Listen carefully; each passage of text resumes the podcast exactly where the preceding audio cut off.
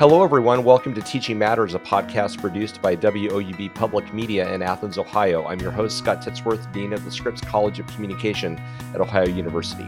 You know, during the pandemic, I felt like I've been, begun every meeting uh, virtual uh, mostly with the phrase, let's remember to show grace to everyone who is struggling. Put simply, the pandemic has underscored for me and that my students and my colleagues are, are really doing the best that they can under trying circumstances and that we really need to have empathy for um, that effort and what they're able to do. But um, I also know that empathy is important not just in pandemic times. It's really something that we give with grace to everyone that we're interacting with. It's a very powerful interpersonal communication tool. My guest today is writer jennifer Degenhardt who integrates empathy into her writings intended to help people develop greater cultural awareness and sensitivity while also learning a second language. Jen is a former middle and high school teacher of Spanish, and she's also an advocate for disrupting how we teach language skills through the prism of cultural awareness. She now teaches at UConn Stamford. Jen, thank you for so much for being on Teaching Matters. Scott, I'm really delighted to be here. Thank you so much for having me. Uh, absolutely, and and this was the podcast because of some technical difficulties that we had to try. I think three times, um, and I'm so glad that on the third attempt we were able to all get connected and get this going. Um, so I think I'd like to start. Um, there's so many things about your story that I think is really interesting, and certainly empathy was one of the things that I wanted to talk with you about. But I think I'd like to start by having you tell um, the listeners about who you are as a teacher and some of the journey that you've went through to get to where you're at as a writer and also a college teacher right now? Well, that, that's a that's a long history, but I'll, I'll, try to encapsulate it for you so um, that people are still interested by the end. um, I uh, began my journey with Spanish as um, as an exchange student to Bolivia when I was in high school of course, um, nothing is ever planned in my life. So I had was previously a French student in high school. So when I went to Bolivia, I was, um, you know, thrown to the wolves, so to speak, with with the Spanish language and um, and acquired it in in the most natural way possible. And I think that really served me um, for becoming an educator in the future. But there's a little there's a little story to that as well. Um, and and by traveling to Bolivia, I was able to see how, um, you know, lives that were really different from my own here growing up in um, in New England, and um, was I I just was able to get a different perspective on on life in general and i i loved my time in bolivia. I loved that um I love the indigenous people and that there was so much of a different history than um, than I was aware of. You know, and I was only 16 years old, so I, I admittedly didn't pay much attention to uh, really what was going on. But I did keep my eyes open and obviously my ears because I did acquire Spanish um, within the 11 months that I was in Bolivia so when I returned, I, you know, going to college, um, I thought, oh well, I'll continue studying Spanish, and um, and when I was uh, required to declare a major, this is the funny part about becoming an educator. Um, I was de- required to declare a major, and I, I, had no idea what I wanted to do. Still had no idea, and um, and when I was asked, what well, what do you want to declare as your major? And I said, well, what do I have the most credits in? And they said Spanish. And I said, well, put that down. And so I, I parlayed that into, um, you know, Spanish and Latin American double, uh, double major, Latin American studies double major. And, you know, and the rest, as they say, is history.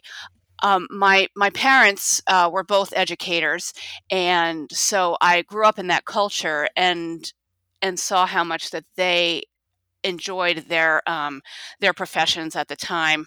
You know, mm-hmm. mostly I have to say by and large. So so I thought, well, I I'll do the same thing, and um, and what's more fun than than teaching something I love to study Spanish and and getting to interact with kids. I mean, I don't think there's anything better than a high school kid. so that's the and and and so for 24 years i was um, you know teaching high school and i did a, a, stint in in middle school for a couple of years which um, really wasn't my um, my cup of tea so i do like the high school student um, the curiosity mm-hmm. is mm-hmm. is fantastic and um, when the opportunity it sort of presented itself uh, that that high school teaching and and the way of education and what I wanted to do really wasn't jiving at the time. So I decided to to leave um, teaching high school, and and and I had already begun writing, and I'm sure you're going to ask me about that too. So so then um, you know, and then the college the, the college uh, job came came about, and so so that's uh, that's what I'm doing now. But you know, but I want to go back to the Bolivia experience that you had. Um, in some of your writings, um, I, I've seen, I've heard you talk about some of the experiences that you had, including um, the family that you were with, and and actually taking part in what I recall as being sort of a an open uh, market. Um, where you had to, you know, learn how to do bartering and and and selling goods. Can you talk a little bit about that, and maybe, and and maybe expand upon how that type of a language experience is a different but also really important way of learning a culture and a language as opposed to you know using a textbook in a classroom. Sure. Um, it's one of my favorite stories actually. I um, like i said I, I, was in high school at the time and with not too much language of spanish language under my belt um, my bolivian host mom was um, she worked in an open air market and had a little caseta, you know, which was called a caseta there, a little booth in the market where she sold shoes. And um, every day after school, um, my host sister and I would go down to the market and and help her out. Now, I don't know what I did to help. I was probably um, being a the, a blonde haired, blue eyed. Um, I was the attraction, so people would come and just to see, you know, because there were not that many um, you know, uh, light skinned, fair haired people in Bolivia mm-hmm. at the time. And people would come by and just listening for me was was a great language experience. And um, then I became friendly with everybody around and um, uh, all of the other um, you know booth owners who, all who sold shoes and i also you know was really witness that um, we don't have that bartering here you know certainly not um, certainly not in stores in mm-hmm. the United States, but but at you know flea markets and things like that we do but at 16 i, I wasn't aware aware of that and i didn't really understand about how that bartering went on well one day um, my host mom my host sister and everybody i knew just went to either you know to purchase something else in the market, but they left me alone. And I thought, well, that's not really a good idea here. Who's going to sell the shoes? And um, this young couple came up and they wanted to buy a little pair of patent leather shoes for their toddler daughter. And it just happened to be, there were no prices on the shoes either. There just happened to be that I knew the price of those shoes. And, and I was so excited that I could say that. And I thought, well, I don't know what I'm going to do if they if they come back with a lower price because it, these are not my products to to to barter, but I'll do the best I can. And um, they asked me the price, and and I told them, and I'd love to be able to tell you what it was, but I don't remember.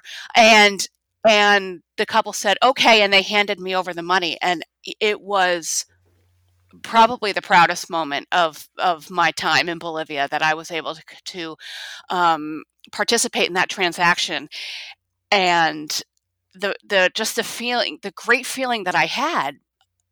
I communicated with someone without anybody's help, and I sold a pair of shoes.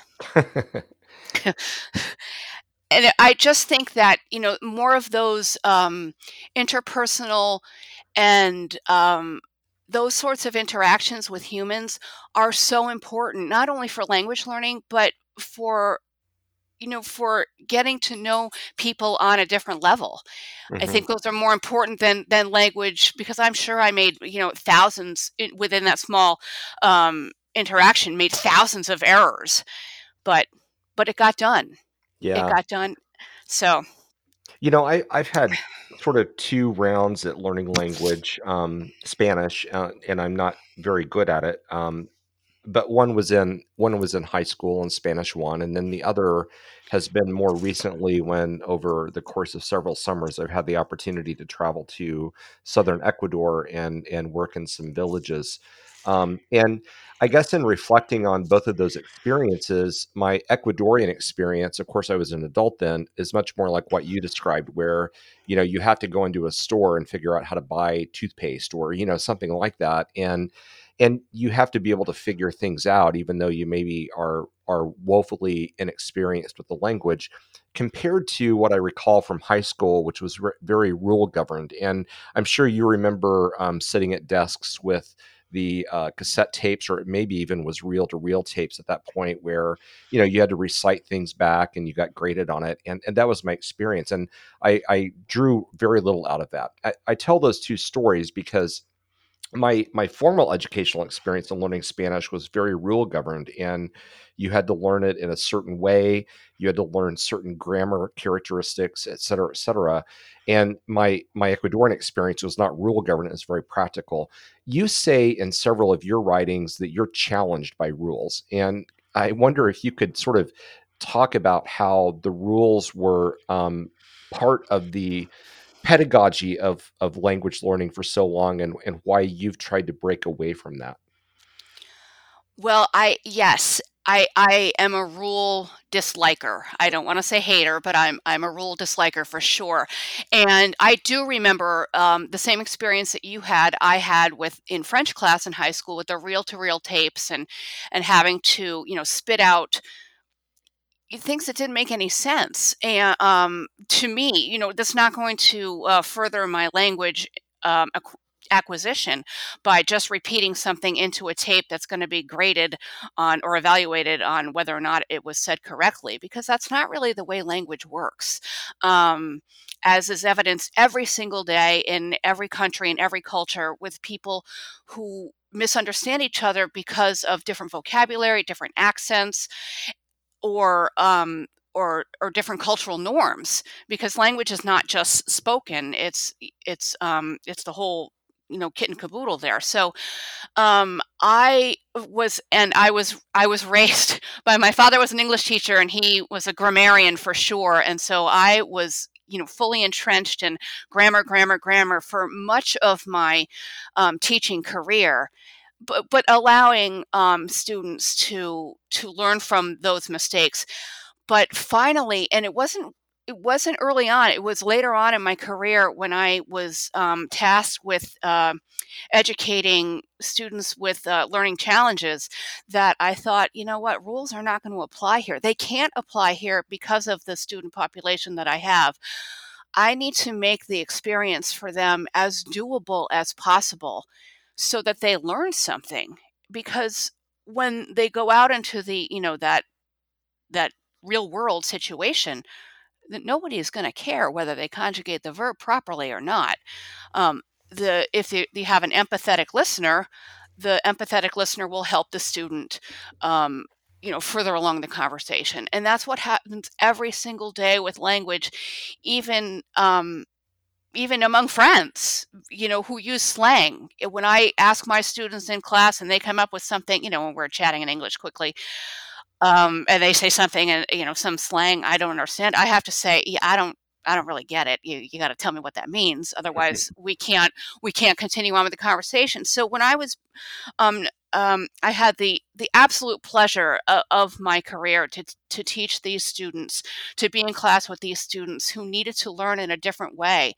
And um, when I started the the the writing process i we were beating beating each other up not you know not physically obviously but i was beating myself up because they were not buying what i was selling and and they were getting bored out of their their minds in class mm-hmm. and i said I, there's got to be a better way.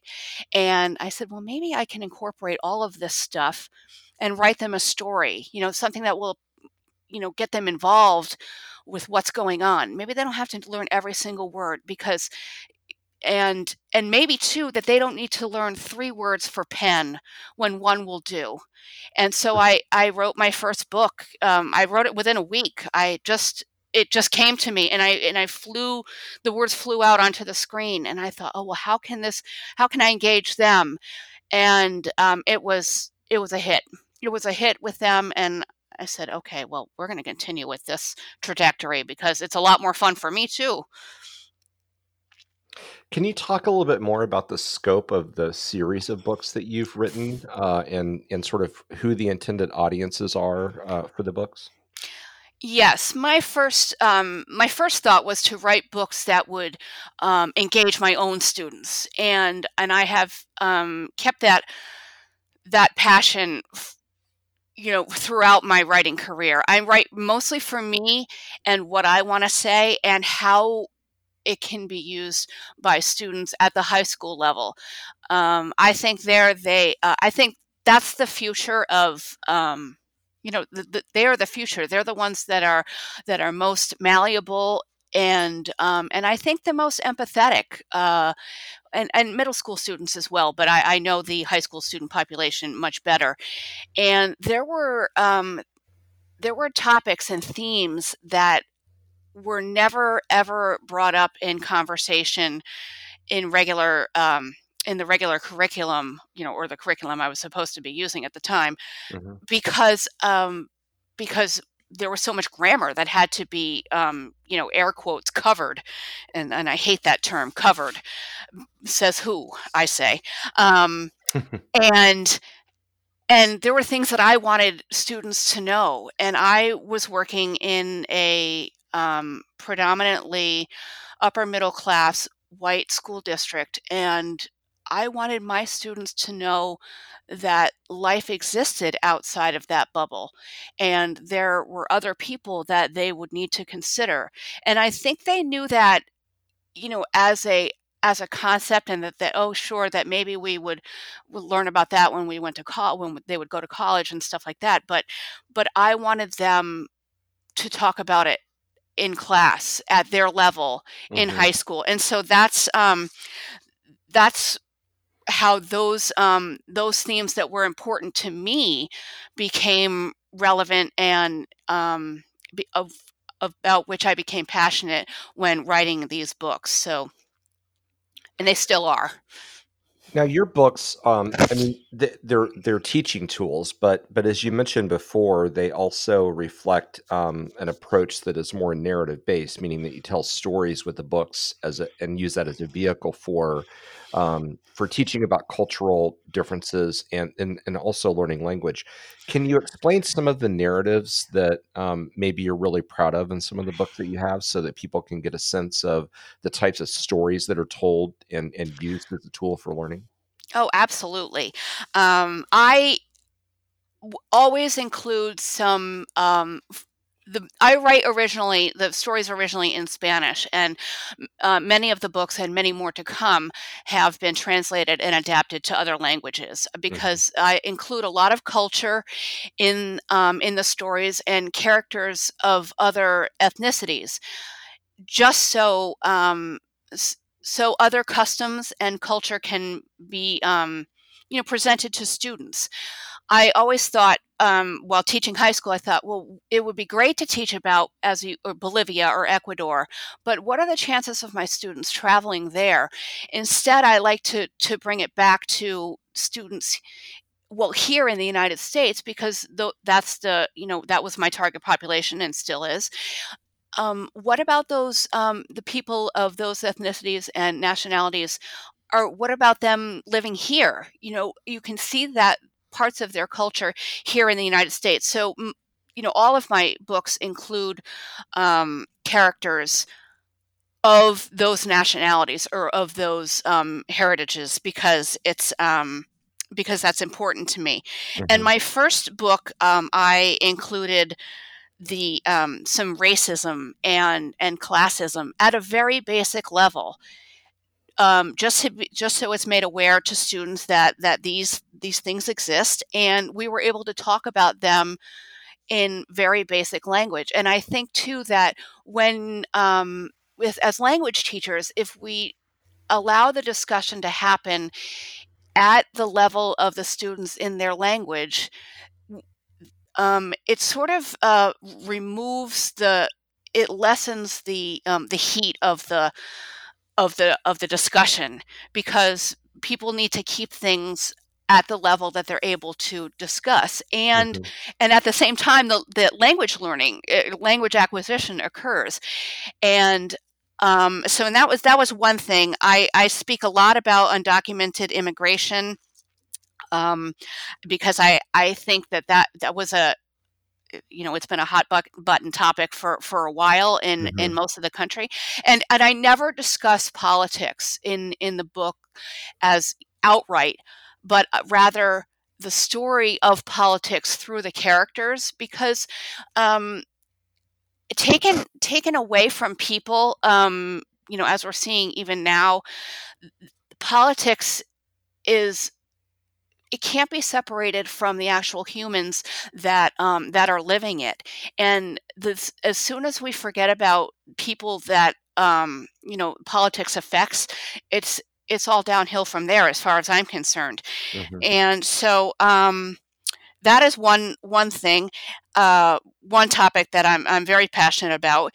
And then I started um, including uh, characters of underrepresented um, populations. For example, one of my earlier books um, featured uh, some gay characters, and um, from what I understand, it was the first book written with LGBTQ characters of this nature for this intended purpose. So hmm, mm-hmm. um, I, am not, you know, I don't quote me on this. I don't know, but that's what what people have been telling me.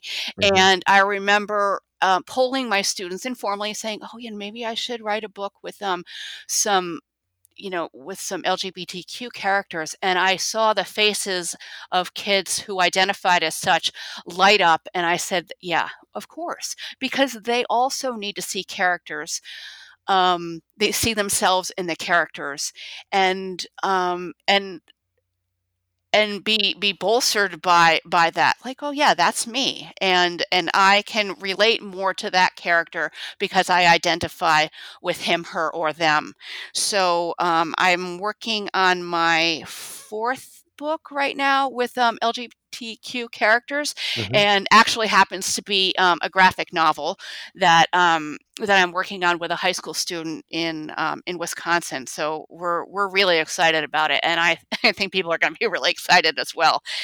And one of the other um, uh, I just uh, finished a book uh, with um, a student and a character who uses a wheelchair, and mm-hmm and I just I, I want those populations to to know that of course you you should see yourself in a book because that and see yourself in a positive light and not without struggles I mean, don't we all have them but to um to realize that these people too are members of our community and um and are no really no different than we are with all of their hopes and dreams and um, so those are those are things I'm I'm working on and and I I try to tie culture in wherever I can whether it be through their ethnicity or nationality or rather or just culture of different places in the United States and one of you know one of my books takes place in the Bronx in New York and uh-huh.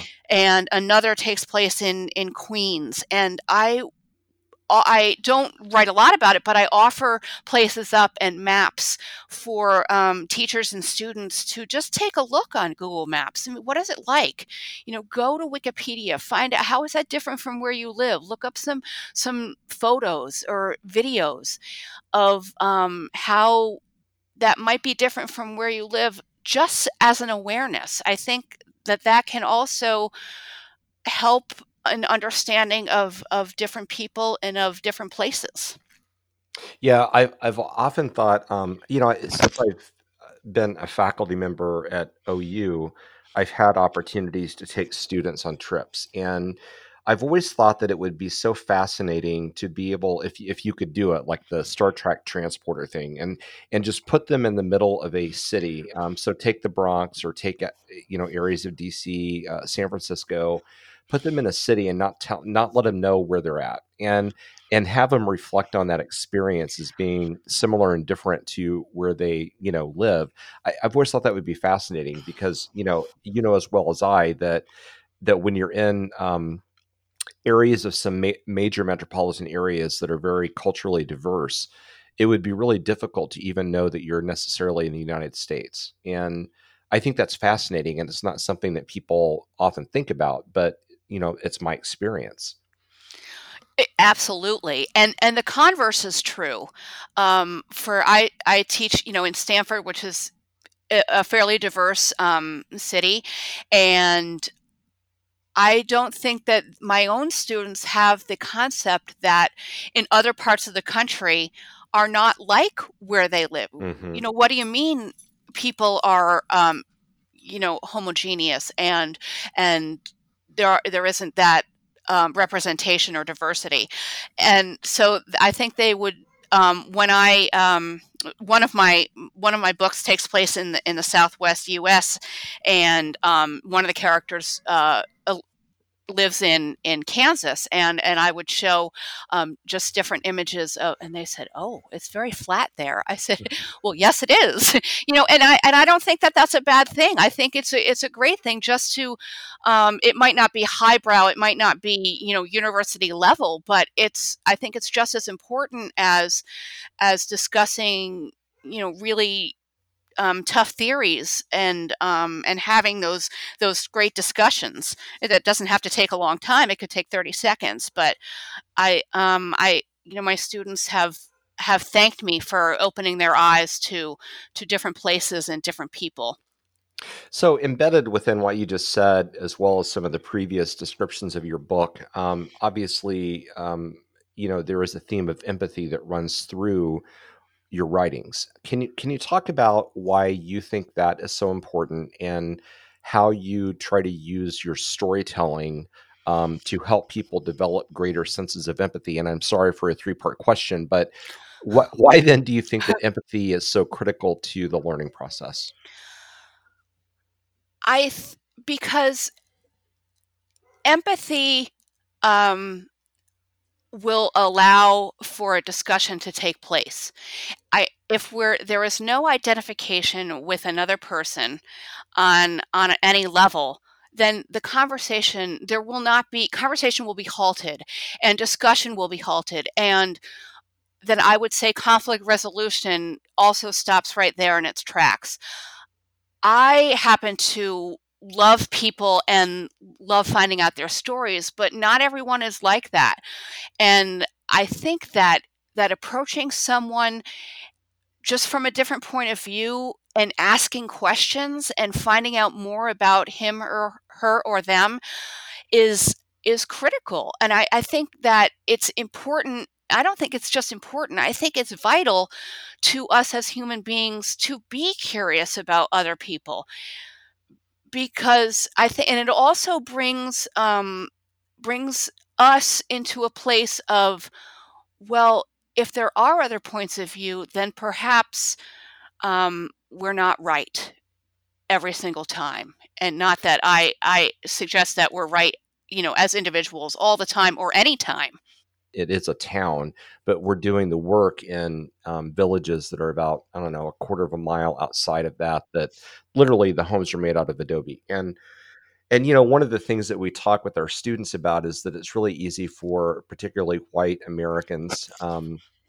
though not all of them are white, but but certainly privileged Americans um, to approach the villagers um, in a very deficit oriented perspective. And we spend a lot of time talking with them before they even leave, you know, Athens, Ohio, about the importance of not just having empathy, but having respect for the villagers because many of those villagers don't have a choice to live anywhere other than where they are, but but but some do, and they choose still to live in those villages. And um, and and so having respect for the culture um, that those represent is is a is a large part of what we want our students to learn when they're in the field um, and to approach all their interactions and all the work that we're doing from a sense of respect and empathy is a huge part of that. And so I just really, um, I really think that if you want to learn about other cultures, you have to do so. Again, going back to what I said at the beginning, you have to do so with a sense of grace.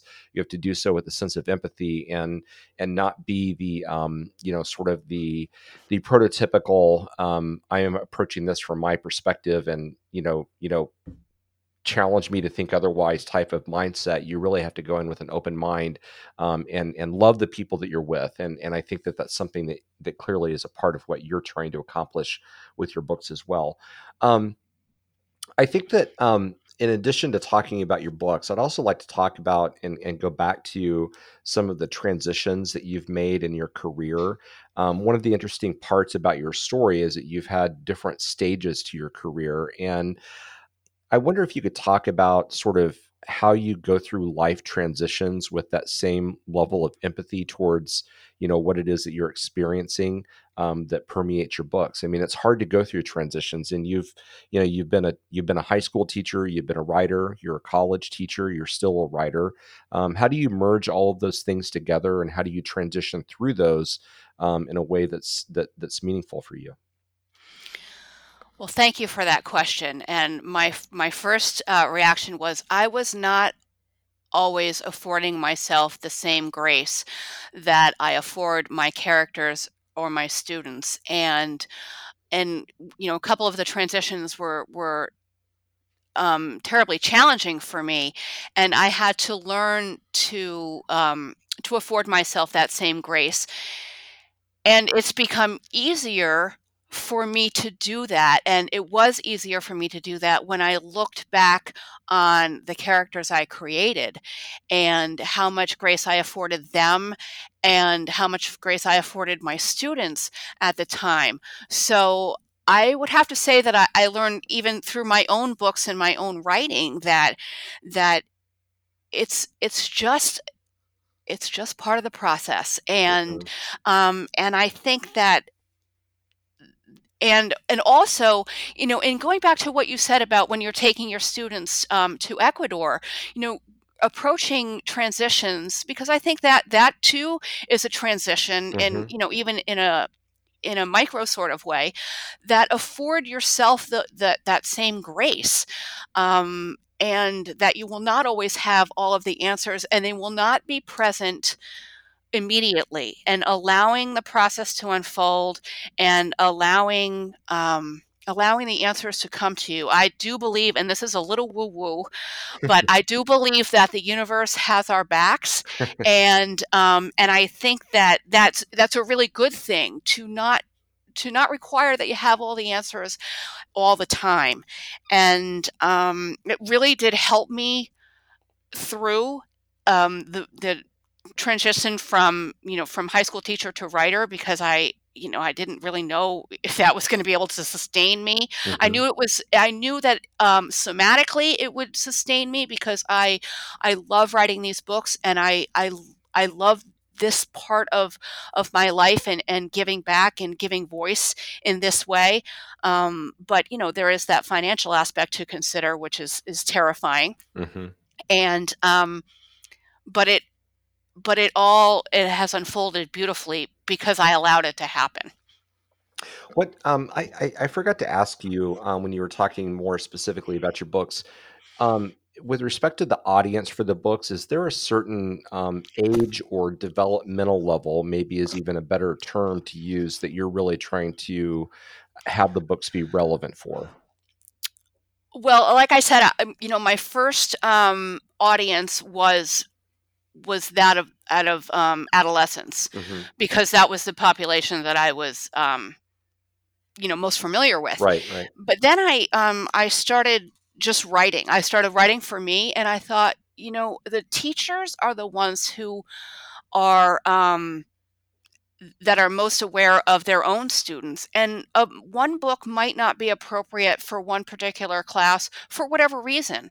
So um, I just began to write stories, and um, there's a there's a large push now these days to provide um, free reading opportunities in the second language classroom for mm-hmm. students. So so students get to choose their own book to read.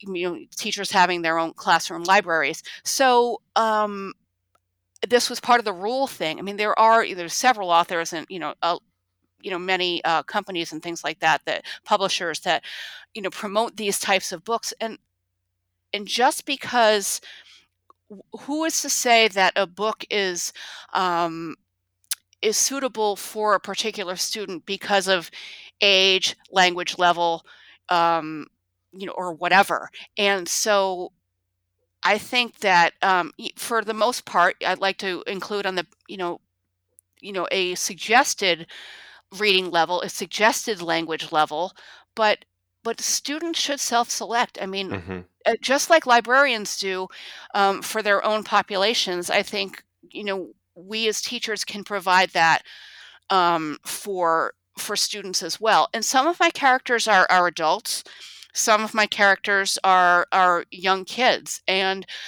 and I I don't think that that should um, deter different readers from from picking up the book to read because all of these people exist in our world. I mean, we right. should. I'm using a using a book this semester with my own students whose um, protagonist is uh, is nine years old, and one might think, and I've used the book before. One might think that, well, how are they going to relate to this to this um, to this nine year old girl, and and they do well, partially because it, you know the the the opposite character. I, I tend to write, um, you know, not dueling, but I'm sure there's a word for it where, you know, one character, one chapter, another character, the other chapter. Sure, I'm yeah. sure there's a term, but see, that's a rule. I don't know these rules.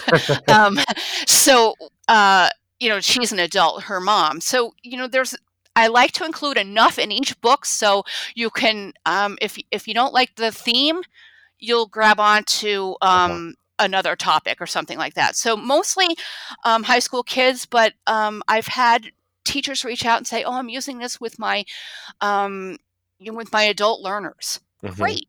Mm-hmm. In general, um, are the books intended like uh, it's been so long since I've been in a language class, um, and I should know how it's taught at OU, and I don't. But what if I was teaching Spanish and I wanted to use your books? Would would the books be the primary tool? Would it be a companion tool, or, or is that language not even the right way of talking about the pedagogy that I might um, enact with my students. Oh, I'm so glad you asked me about pedagogy because I know nothing about it. um, no, that's not true. But I think that that would be up to the teacher. I, you know, mm-hmm. I don't think there's the the one um, pedagogy fits all. I think that whatever works for the teacher and his or her or their students, I think that that's the one that um, should be used. Mm-hmm. I happen to use them as the basis for um, for my curriculum because I can pull out um, from the books that I've written. I can pull out the grammar that I want to highlight. Mm-hmm. I, I supplement the books with um, with videos and podcasts and articles and and more you know college appropriate college level appropriate materials. And I would suggest that teachers of high school can do the same thing, or middle school, you know, depending on the level of the book. Um, and so I think it can be used as the basis for curriculum. I think it can be used as as a supplement, as a just like you know teachers are doing, you know, at um, with the free voluntary reading is is have them pick up the book just to read to to give them something, give the students something to discuss. Mm-hmm. I found that in that method that that we we were taught with you know here you know repeat what I say and right. you know listen to something and repeat. I mean, it doesn't allow for um, topic of conversation. It doesn't allow for discussion. But given so many things that are happening, um, you know, teachers can evaluate or instructors can evaluate um, comprehension, reading comprehension, and if they're if they're able just allow the conversation to unfold because really isn't that what we want in the language classroom is to is to allow students to speak and to mm-hmm. use those skills. I mean, they're going to make mistakes. I mean, we make mistakes all the time. And they if the if the topic is broad enough that they can use the language they know to get something some of their ideas across. And I mm-hmm. and I think that's empowering to students as well. Yeah, that's a really good point. I mean, like like I said, I I I know just enough Spanish that I can you know get by in in in most situations um not not fluent at all not even conversational but i can get by. And what's interesting about that is that like when I'm trying to learn new words, I can. It's more important for me to be able to ask questions than it is to follow rote repetition. Like I tried to use Babbel and and apps like that, and was just bored out of my mind with it. And that's not a negative review of Babbel by any stretch, but it just didn't work for me and my time you know line of, of needing to learn language to be able to um, you know do things that I wanted to do with my students. Um, but but what I found that was really exciting is when I would have conversations and then go on random sidetracks, like when do you start saying uh, "buenas tardes," you know, instead of "buenas noches" or or um, "dias." I mean, those are questions that I want to ask that I would never be able to ask if I was following a taped um, repetition lesson, right? And and that to me is the exciting part of learning new languages is you get to figure out what you want to figure out um, rather than following a prescribed set of rules about what you need to learn in a certain way. I, I agree wholeheartedly. I, it's it needs to unfold the way it needs to unfold for each mm-hmm. individual learner. And um, just because I provide an exhaustive list of vocabulary, which I don't, um, for for students, just because the instructor provides, doesn't mean that each student is going to latch on to every single word. In right. fact, I provide um, a suggested list. Here, these are words you might need to converse. Pick the ones that work for you or you think that you might use again. I mean, it takes the pressure off. Um, we, as United Statesians, are so fearful of making mistakes, yeah. especially in language. And um, I try very hard to take away all of those um, apprehensions for my students and just and just get it out there because that's the fun for me as well is interacting with another human being. Yeah. and the stories when they come back and say oh I, I spoke with um i spoke with a custodian in school. We had a great conversation about about food or or whatever. And that's exciting and that leads to um, into more conversation. The more you speak the better you get the better you get the more you speak you know? Yeah, um, yeah and it evolves. I mean, you, you oh, like sure. you said, you you will continue to make mistakes, and and goodness, we make mistakes with our English language. So why wouldn't we make mistakes with a second language that we're a novice at? And um, but but at the end of the day, you know, of course, my background being in communication, it, the mistakes are only important insofar as that you're not able to accomplish, you know, establishing a relationship with somebody else. And um, and I, what I find is even if I'm talking with someone that speaks no English and I speak very little Spanish, you can still have a relational opportunity to be friendly and to you know get to know that person at least on some level even if it's just a quick interaction in a store um, you know smiling is still nice you know? And, should be a requirement actually. Yeah absolutely. And and and that is part of the fun of it. And um you know it's it's it, I, I don't know that I've ever viewed it as a challenge, but I've always viewed it as um, something that's fun to do. And um, maybe that's naive, but I think that if more of us approach traveling and interacting with other cultures in that way, um, and and um, and and really embrace that as as something that's fun and and um, a great opportunity to learn, um, then it would be um, a lot more productive for us. Jennifer, what's your next steps? Well, you know, I think I have five books in the hopper right now mm-hmm. that I'm that I'm um, I'm waiting on a student art. I I happen to feature um, student artists of, of any age, you know, not professional artists on the covers of my book. So I'm waiting for those covers to to come in and to publish those. Um, a business partner and I have um, are in the process and ready to launch a new website where um, people can access our books um, digitally on the site and with awesome audio by um, different native speakers, and that has been produced fantastically. So to allow for that, you know, a little bit uh, different experience. So we're very excited about that, and um, I am getting ready to start the second semester, as I know you all mm-hmm. are over there, and um, and I'm hard at work on my first novel in English as well. Ah, very good. Congratulations. Um, when's Thank your you website? When's your website going, going to launch?